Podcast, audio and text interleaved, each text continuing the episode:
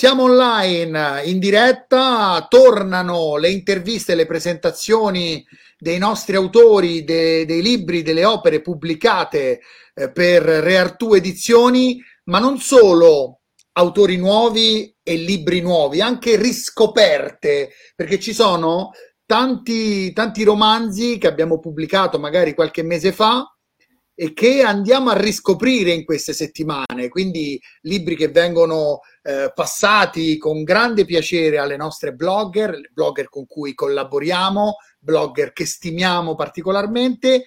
Eh, ci sono anche nuovi vesti grafiche eh, create, generate dalla nostra disegnatrice e illustratrice Irene Supercalta che salutiamo e una di queste opere eh, che io adoro particolarmente è Kenzo Tanaka, indagini a Tokyo di Marco Paracchini, che eh. salutiamo. Ciao, ciao, ciao a tutti e grazie. Ciao Marco. Salutiamo anche Sara dello staff, Sara Salini dello staff di Reartu che mi eh, aiuterà e mi farà compagnia in questa presentazione. Ci tengo a ribadire questa cosa.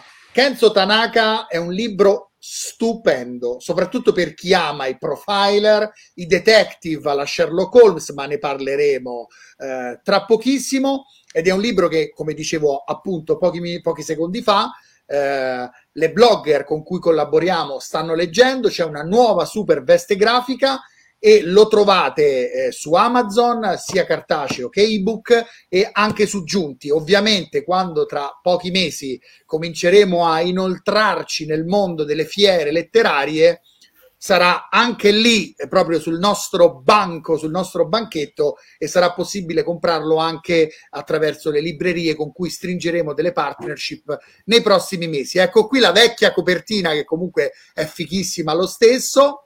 Eh, vi ricordo che per seguire Reartù Edizioni potete comunque cliccare e navigare su Facebook, su Instagram e sul nostro sito reartuedizioni.com. Direi di non perdere ulteriore tempo eh, e partiamo con la questione introduttiva, la parola a Marco prima delle tante domande mie e di Sara, ovvero chi è Kenzo Tanaka? Come nasce Kenzo Tanaka? Quante avventure ha, diciamo, eh, inanellato Kenzo Tanaka. A te la parola, Marco. Grazie, grazie ancora per avermi invitato. Un saluto eh, nuovamente a tutto lo staff di Reartu e ovviamente a chi ci segue in live e chi ci seguirà poi nella registrazione. Assolutamente. Allora, eh, Kenzo Tanaka eh, nasce davvero in Giappone perché tempo addietro, tanti anni fa, eh, decisi di vivere a Tokyo e quindi mi trasferì, eh, questo accadeva nel 2008, eh, avevo già visitato il, il, Giappone ma decisi di fare una, una pazzia. E eh, andai a vivere in un piccolo quartiere vicino al cuore centrale di Shinjuku eh, e questo piccolo quartiere si chiama Hatagaya. E in quel di, in quel di questo luogo eh, iniziai a pensare davvero alla creazione di un profiler, eh, o meglio all'epoca ancora non lo definivo profiler perché diciamo un po' una moda cioè una moda, è un, un, una parola che è entrata e abbiamo iniziato a masticarla solo negli ultimi anni grazie a, alle serie tv americane. Alle serie tv, sì. Esatto. Sì. Era nato come investigatore privato e di fatto il libro eh, Indagini a Tokyo sono le prime, primissime indagini di Kenzo Tanaka, che nacquero appunto nel 2008, poi eh, insomma ebbe diciamo una primissima avventura all'interno di un'antologia, eh, quindi fu il mio primissimo libro pubblicato da una casa editrice che adesso non, c- non esiste più. Poi successivamente venne appunto, mi venne chiesto di implementare le indagini perché ce n'era solo una e alla fine divennero tre. E poi il percorso, come hai detto, è, si è sviluppato in altri racconti, in altri libri. Per ora le indagini in totale sono diciamo sette. Sono tre nel libro che eh, avete pubblicato, eh, tre in un secondo libro che è del, però del 2018, perché questa sostanzialmente è una ripubblicazione, e poi l'ultimissimo nel 2020 si, chiama, eh, si intitola scusate, Il mutilatore ed è un vero e proprio romanzo molto corposo e molto thriller, dove Kenzo Tanaka di fatto inizia a essere proprio un profiler che aiuta la polizia della città metropolitana di Tokyo. Ok, io parto con le danze, quindi con la mia prima domanda. eh, so, perché conosco Marco oramai da diversi anni, so quanto sia un artista, una persona di grande qualità e non solo narrativa letteraria, ma anche proprio come regista, magari dopo ci parlerà di lui anche sotto quest'altra veste come docente, quindi eh, le qualità sono molteplici. Però insomma conosco il, il punto della domanda è che conosco Marco da tanto e so che come me è un grande patito di Sherlock Holmes. Eh, ah. Purtroppo Sherlock Holmes, e so che Marco è d'accordo perché una volta ne abbiamo parlato, è un personaggio un po' per certi versi sottovalutato e per altri versi non capito perché tanti hanno provato ad adattarlo male essenzialmente. Invece devo dire, da persona che ha letto tutto Sherlock Holmes, sia i quattro grandi romanzi, ma anche tutti i racconti, devo dire che ho ritrovato molto Sherlock Holmes in Kenzo Tanaka. E allora ti chiedo, quanto c'è di Sherlock Holmes in Kenzo Tanaka e al tempo stesso quanto invece Kenzo Tanaka si discosti totalmente da Sherlock Holmes? Allora, grazie per la bellissima domanda e sì, mi conosci bene a questo punto perché in effetti c'è tanto di Sherlock Holmes. Eh, premetto dicendo che Sherlock è stato sostanzialmente il primo libro che ho letto, eh, avevo credo boh, 11 anni, 12 anni, il primo libro, o meglio, che, che ho che hai letto con passione. Sì, quello sicuro, ma che ho pescato proprio in biblioteca, avevo la, la mia prima scheda da, della biblioteca e quindi ho detto, mi, mi, ispira Sherlock Holmes e da lì eh, è stato un continuo cibarmi proprio di, delle avventure di Sherlock Holmes e poi, come dice, anche di quattro romanzi. E di fatto Kenzo Tanaka eh, vuole essere una, una, figura sì originale perché a differenza del, dell'editoria nazionale che o parla di, det- di investigatori, marescialli o ispettori locali, mm.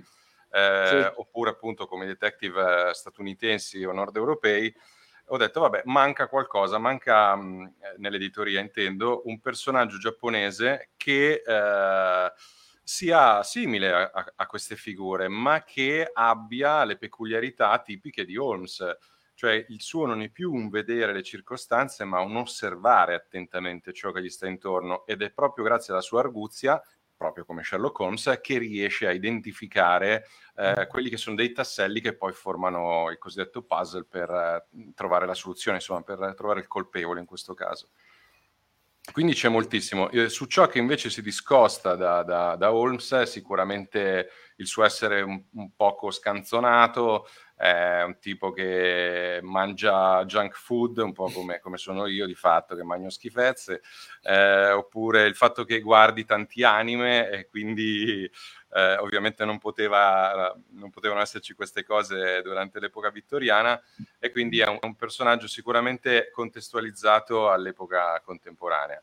Eh, e basta, credo di, di aver risposto. Sì, sì, sì, domanda. assolutamente. Prima di passare la palla a Sara, magari vado a implementare anche da lettore e da editor. Io, appunto, sì, ho amato eh, Kenzo proprio per questo motivo, ovvero da una parte il sapere omaggiare in maniera intelligente, che è una qualità enorme. Il maestro in, sen- in, questo senso, anche se cinematografico, è Tarantino, che ha fatto dell'omaggio il suo marchio. Però Tarantino non solo omaggia, riesce a rendere originale il proprio prodotto cinematografico. Io credo che, che tu con Kenzo sia riuscito a fare questo, ovvero riuscire ad omaggiare per certi versi, ma al tempo stesso riuscire a rendere questo personaggio creativo, originale, particolare nei dialoghi, nelle movenze, negli sguardi, nel, nel, nel suo timbro, nelle sue catchphrase. Quindi, onestamente, io l'ho adorato e mi ricordo quando uh, lo lessi, quando ho letto la prima volta il, il romanzo, me lo sono bevuto completamente in, in pochi giorni. Sara, a te la domanda. Ciao Marco, intanto è veramente un piacere conoscerti perché anch'io ho letto ovviamente Kenzo e mi sono innamorata subito, proprio immediatamente. Ti spiego anche perché il mio background ovviamente io adoro gli antieroi, a me piacciono i, i geni sregolati, quindi ho visto tutto, ho letto di tutto e l'ho adorato subito, c'è stato proprio l'imprinting immediato. E, ehm, volevo sapere hai spiegato quando è nato, ma eh, a me interessava tantissimo sapere come è nato, cioè nel senso è un personaggio di pura fantasia oppure ha attinto anche eh, delle tue caratteristiche personali. Quanto c'è di Marco in, in Kenzo? Eh, intanto grazie per, uh, per, questa bellissima domanda e sono contento che tu abbia apprezzato Kenzo. E tra l'altro, piccola parentesi, tutte le donne eh, che hanno letto Kenzo si sono innamorati di Kenzo Tanaka. Giustamente, giustamente, giustamente. Per, per, un certo momento e periodo ho detto Kenzo sono io in realtà, volevo vedere se funzionava, ma non hanno colto. Beh, battutaccia a parte. Eh, guarda, in realtà mh, c'è una, una cosa che non credo di non aver mai detto a nessuno, eh, questa storia eh, proviene da un soggetto audiovisivo che io scrissi eh, qualcosa come 22 anni fa, ok? Uh, per un cortometraggio che poi realizzai, ma eh, ero ragazzo, non, non, non, avevo né i fondi né le capacità tecniche che ho tutt'oggi e quindi il cortometraggio fu qualcosa insomma di molto amatoriale. E, ehm, quindi come è nato? È nato proprio in quel momento in cui ero a Tokyo, in cui ero in, in quel parco di, di, Atagaya e iniziai a pensare quanto e come eh, potevo implementare la figura di, di questo Kenzo Tanaka eh, e come potevo migliorare il film che avevo realizzato. E a un certo momento io mi dissi, vabbè, ma forse è il caso che io invece, visto che ecco, la bella differenza o la brutta differenza a seconda dei punti di vista tra cinema e libro è che eh, nell'audiovisivo hai dei limiti imposti dal budget. Certo. Eh, nel libro ovviamente non c'è alcun tipo di limite e quindi in quel frangente mi dissi ok, forse è il caso che io inizi a scrivere una storia.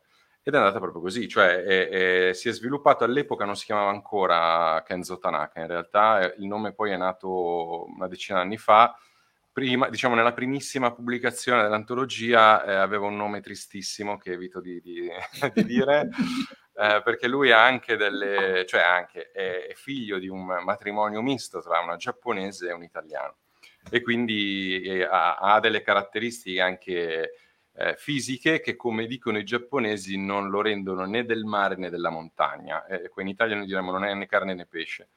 E, ehm, e quindi eh, ha, ha, avuto, nel, cioè, mi sono anche immedesimato in quelle che erano le problematiche, diciamo, di mezzo sangue, scusate la, se uso una mh, terminologia del volgo, ma eh, che queste tipologie di persone eh, avevano mh, all'interno delle scuole perché erano bullizzati, no? E quindi in alcuni passaggi si percepisce questa sua difficoltà di sviluppo, forse può essere uno dei tanti motivi per cui è solo, chi lo sa.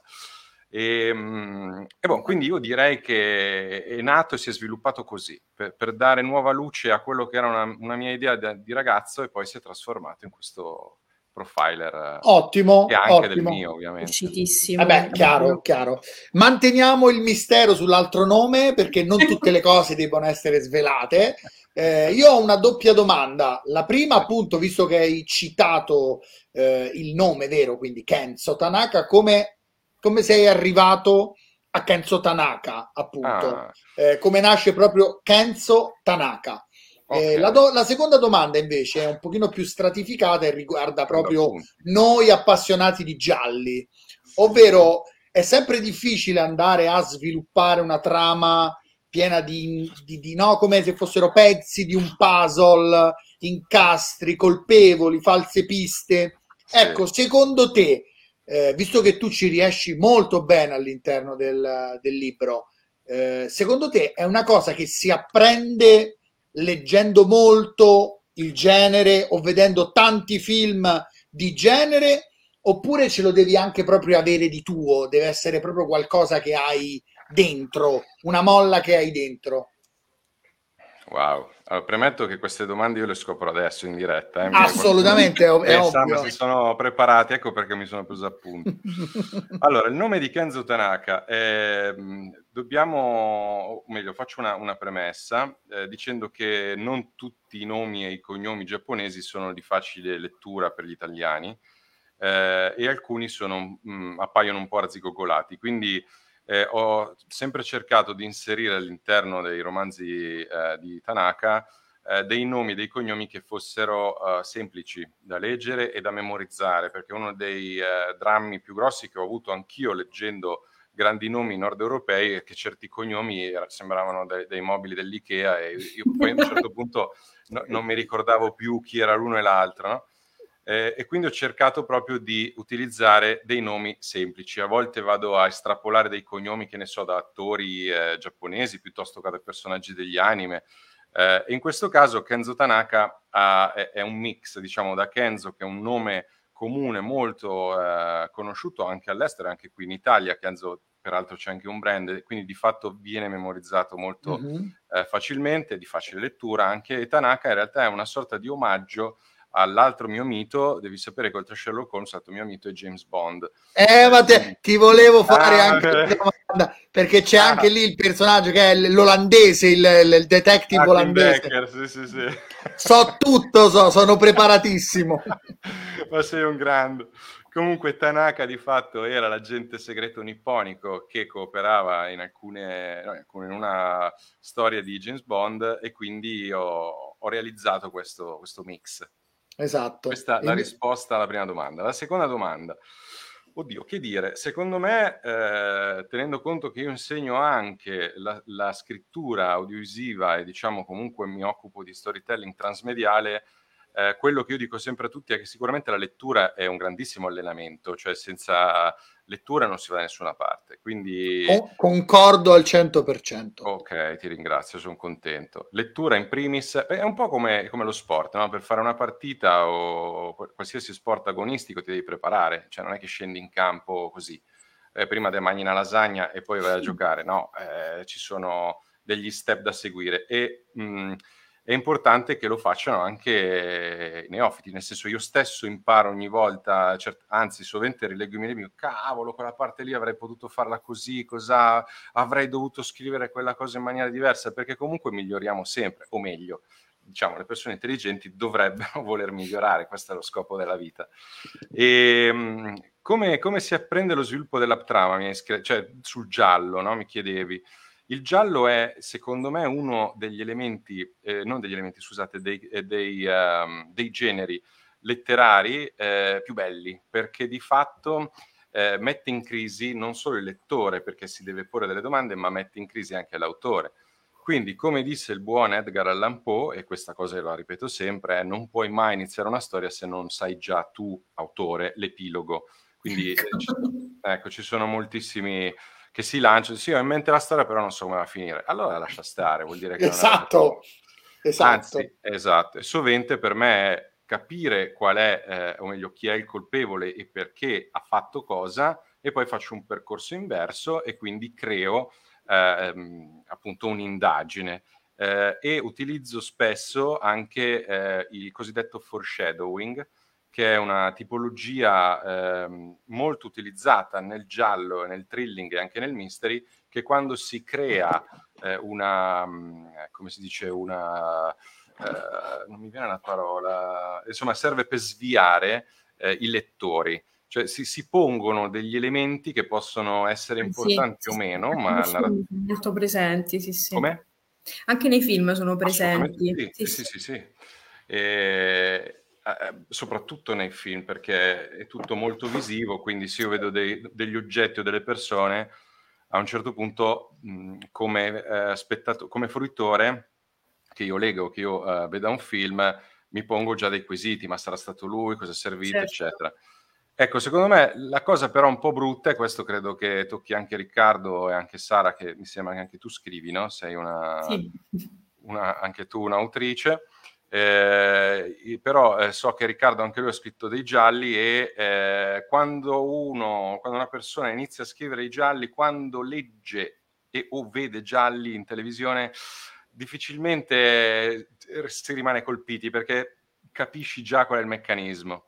E nove volte su, su dieci ci azzecco. Dico, eh, esatto, io, io purtroppo, purtroppo quando vedo un giallo, soprattutto con mia madre, uno dei due lo becca sicuro il killer, quindi c'è poco da fare. Sono d'accordo con te, però questo può essere uno stimolo a ritrovare una creatività di fondo che possa no, cambiare le carte in tavola. Assolutamente, eh, sì, assolutamente. Secondo me, ecco, secondo me, per esempio, tornando proprio a Kenzo e al tuo eh, debutto con Kenzo, eh, questa originalità c'è, c'è una creatività in cui tu riesci sapientemente a nascondere la carta vincente. Bene, per fortuna. Sì, assolutamente. Ci riesci, ci riesci. Bene, sono contento, non solo in queste, insomma, su, su, queste tre indagini, poi soprattutto la prima è molto, molto particolare, E poi c'è comunque, visto l'avete letto, Kenzo comunque a volte fa anche ridere con, con le sue buttate. Assolutamente sì. sì, sì, È sì. anche gradevole la lettura. E non, solo, e non solo lui, ci sono anche tutti i personaggi secondari che sono diciamo molto azzeccati e calibrati all'interno della, della narrazione. Sara, vai tu con la, con la seconda domanda. Ecco, a proposito, sì, mi aggancio all'assist, si dice assist per voi che Sì, sì, l'assist, l'assist. Voglio fare un po' la fica. La, All'assist spor- la sportiva. eh. Sì. Ehm, I personaggi secondari eh, che ruotano attorno a Kenzo io li ho adorati, come per esempio il sovrintendente con il foglio del fast food, mi ha fatto ridere troppo. Quindi la domanda è, eh, invece l'ispirazione per i personaggi mh, che ruotano attorno al protagonista, eh, questa è la domanda del secolo, L- li prendi dalla vita reale oppure escono totalmente dalla tua testa? Oppure Allora. dal cinema, visto che vediamo tanti film tutti. Ah, allora, eh, ti dico la verità, per Kenzo Tanaka eh, sono tutti ehm, mostri della mia fantasia, sono creature eh, mie. Eh, sto pensando, forse, ma no, sono, sono tutti personaggi che io mi immagino e cerco di descriverli nella maniera in cui sono nella mia testa, poi chiaramente il lettore se li immagina un po' a modo suo.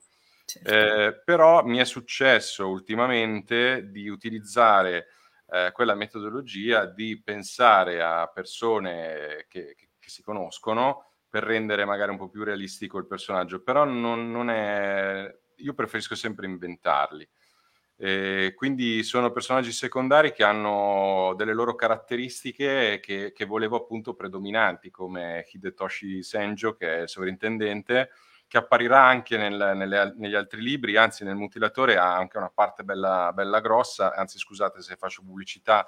No, no, no, ass- assolutamente, assolutamente, anzi mi fa piacere anche perché poi c'è stima sempre anche tra realtà editoriali valide, diciamo anche della Golem Edizioni, quindi eh, non c'è, non c'è problema in questo, in questo senso.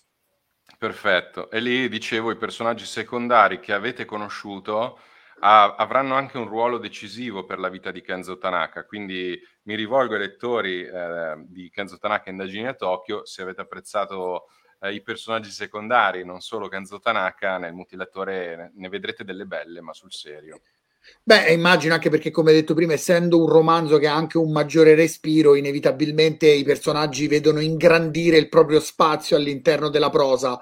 Eh, ti faccio una domanda, Marco, invece la, la mia terza, un pochino più eh, frivola, più, più giocosa, insomma. Se, vi- escludendo Sherlock Holmes dall'equazione, se dovessi paragonare, fare una sorta di similitudine tra Kenzo e una serie odierna, che serie citeresti? Cioè, vedendo una serie di oggi, visto che citavi il termine profiler, che è un, è un termine più moderno, magari una serie che vedendola oggi ti è venuto da, da pensare, to, guarda, eh, mi hanno copiato, perché in realtà io ci sono arrivato 12 anni, 13 anni, 20 anni Mm. prima. Bella domanda, però mi metti in difficoltà, dico- ti dico la verità, perché ultimamente, e per ultimamente intendo gli ultimi boh, sette anni, Hai eh, visto brutte cose, purtroppo. No, no, ne ho viste di bellissime, anzi colgo l'occasione per invitare tutti a scoprire il mondo de- dei K-drama, le serie televisive sudcoreane, che sono eccezionali, soprattutto nei thriller e nei gialli. A volte sono un po' lunghe. eh, cioè, Poi ultimamente è il grande periodo del- dell'Oriente tra Giappone, Corea, eh, sono usciti fuori grandi titoli che hanno anche vinto, Parasite, Drive My Car eh, ha avuto tantissime nomination, ha vinto l'Oscar come miglior film straniero, quindi... No, no, Eh, certo. Squid Games che ha Eh, trionfato. Sì, non ti, peccato, non- però mi- non ti è sono- piaciuto, non ti è piaciuto Squid No, Game? eh, Squid Games è proprio una, una produzione Netflix che ha un po' snaturato il valore dei K-drama, ma solo chi è un appassionante di K-drama può capire. Proprio duro e puro, capisco, capisco. Eh, sì, sì, c'è, c'è molta, c'è molta. E allora, aspetta, facciamo, facciamo così, facciamo così, cambiamo la domanda e rendiamola più, come ti posso dire, fluida, ovvero mh, ehm, consigliaci due o tre titoli che secondo te meritano di essere visti, soprattutto a livello di K-drama, e invece, escludendo per il momento Kenzo, un detective che ti piace molto leggere, o come, come- come lettore puro, insomma. Allora, eh, ce n'è una facile facile di K-drama che potrete trovare anche su Netflix, visto che ormai è una OTT che tutti hanno, e si intitola Stranger. Eh, purtroppo ci sono un sacco di produzioni omonime, però eh, se andate a cercare Stranger e vedete una copertina con dei volti coreani, quella è, quella rimane.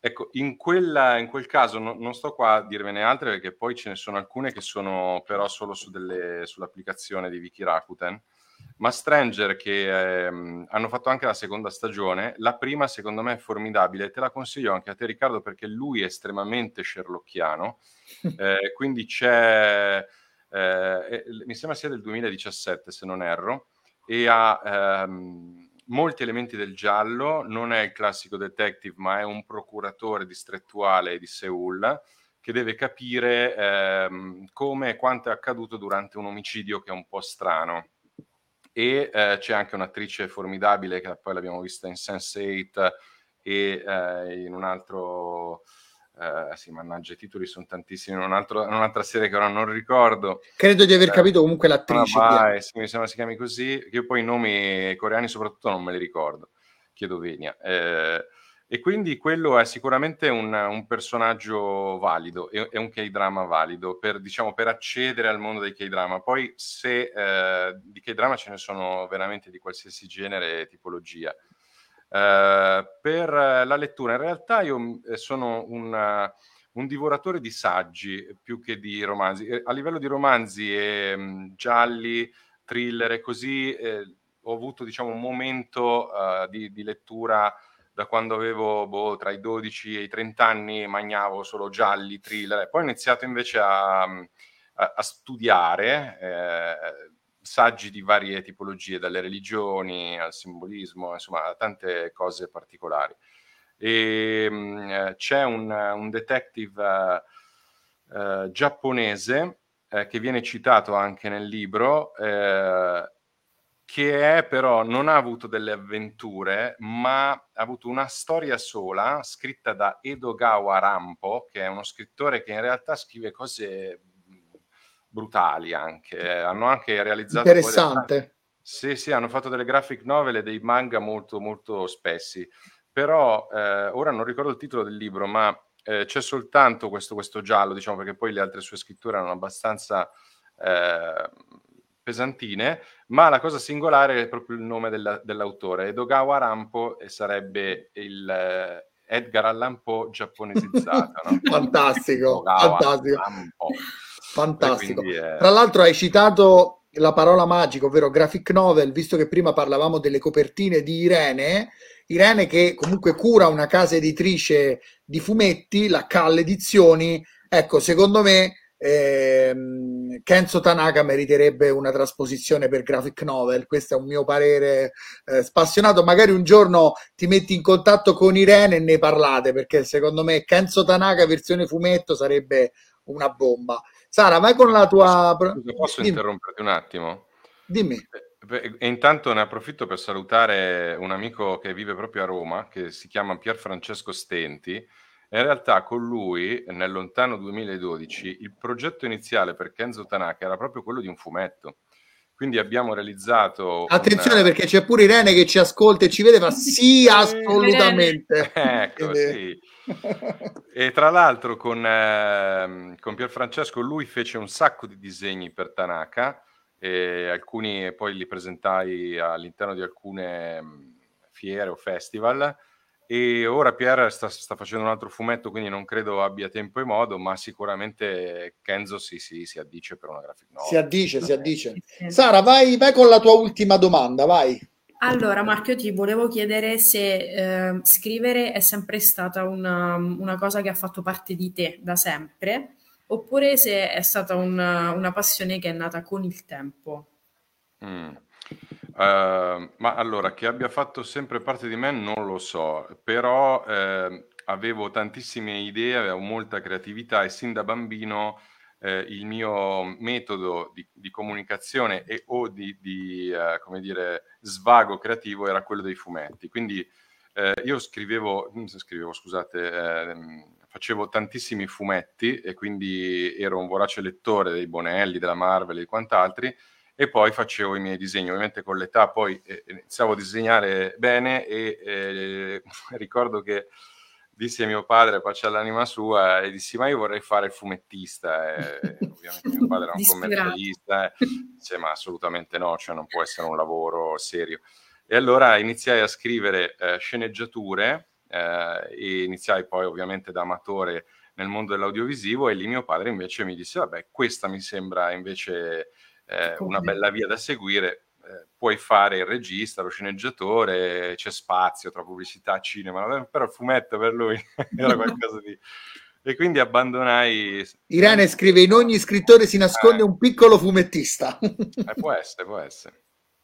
Allora, prima di passare alle opinioni conclusive, e, e altri piccoli dettagli che mh, ci tengo particolarmente a sottolineare, andrei con l'ultima domanda e tirerei in ballo proprio James Bond, perché io credo che James Bond abbia una cosa molto importante in comune eh, a Sherlock Holmes, ovvero questa aura di invincibilità, no? questo eclettismo, questa, questo fascino che fa cadere gli spettatori, le spettatrici, ti, ti ammalia, no?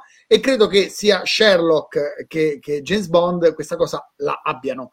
Eh, e quindi ti vorrei chiedere, prima di passare alle considerazioni, alle opinioni finali e alle informazioni, appunto, ehm, che, che, connessione c'è tra Kenzo e il, l'agente olandese Decker, se non ah, sbaglio? Decker. Ma Credo nulla, sai, perché forse entrambi sono agnostici, nel senso che non seguono un credo eh, definito e o eh, non, non seguono dei costrutti dogmatici. Eh, quella forse è l'unica cosa che hanno in comune. Eh, anche perché mh, Kenzo Tanaka, ecco, forse eh, assomiglia più a me sotto l'aspetto della sua vita sociale, cioè non, non, eh, è un perenne singolo, comunque ha delle avventurine qua e là, però mentre invece Queen Decker ha avuto una famiglia, una figlia, eh, quindi per, per il personaggio di Queen Decker è stato un po' più complesso realizzarlo, quindi diciamo che legami tra loro due direi no anche perché mh, mm, eh, Kenzo Tanaka nel suo passato, perché poi sono uno che si fa proprio tutta la bio, eh, sono uno della vecchia scuola. Stra- se, guarda, ne parlavamo prima fuori onda, ah, serve sempre la bio, sempre, sempre. Sì, sì. Cioè anche Tanaka era orfano e ha fatto della guardia costiera al militare, invece Queen Decker eh, ebbe proprio delle missioni eh, in Afghanistan, quindi insomma okay. sono due personaggi diversi. Comunque grazie. Okay.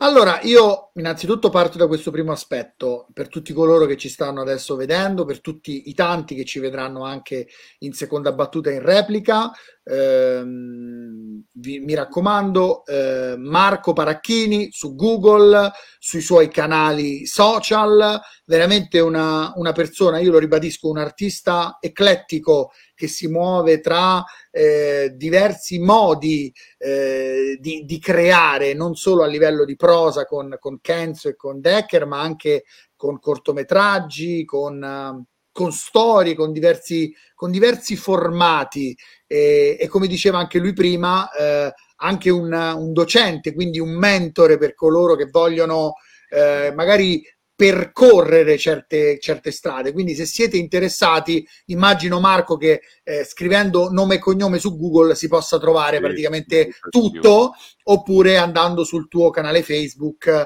eh, credo che ci siano chiaramente tutti i vari collegamenti. Per eh, comprare invece. Eh, lo, rip- lo, rib- lo ribadiamo Kenzo Tanaka indagini a Tokyo eh, lo trovate chiaramente il link diretto sul nostro sito Reartu Edizioni, quindi reartuedizioni.com oppure su Amazon e su Giunti.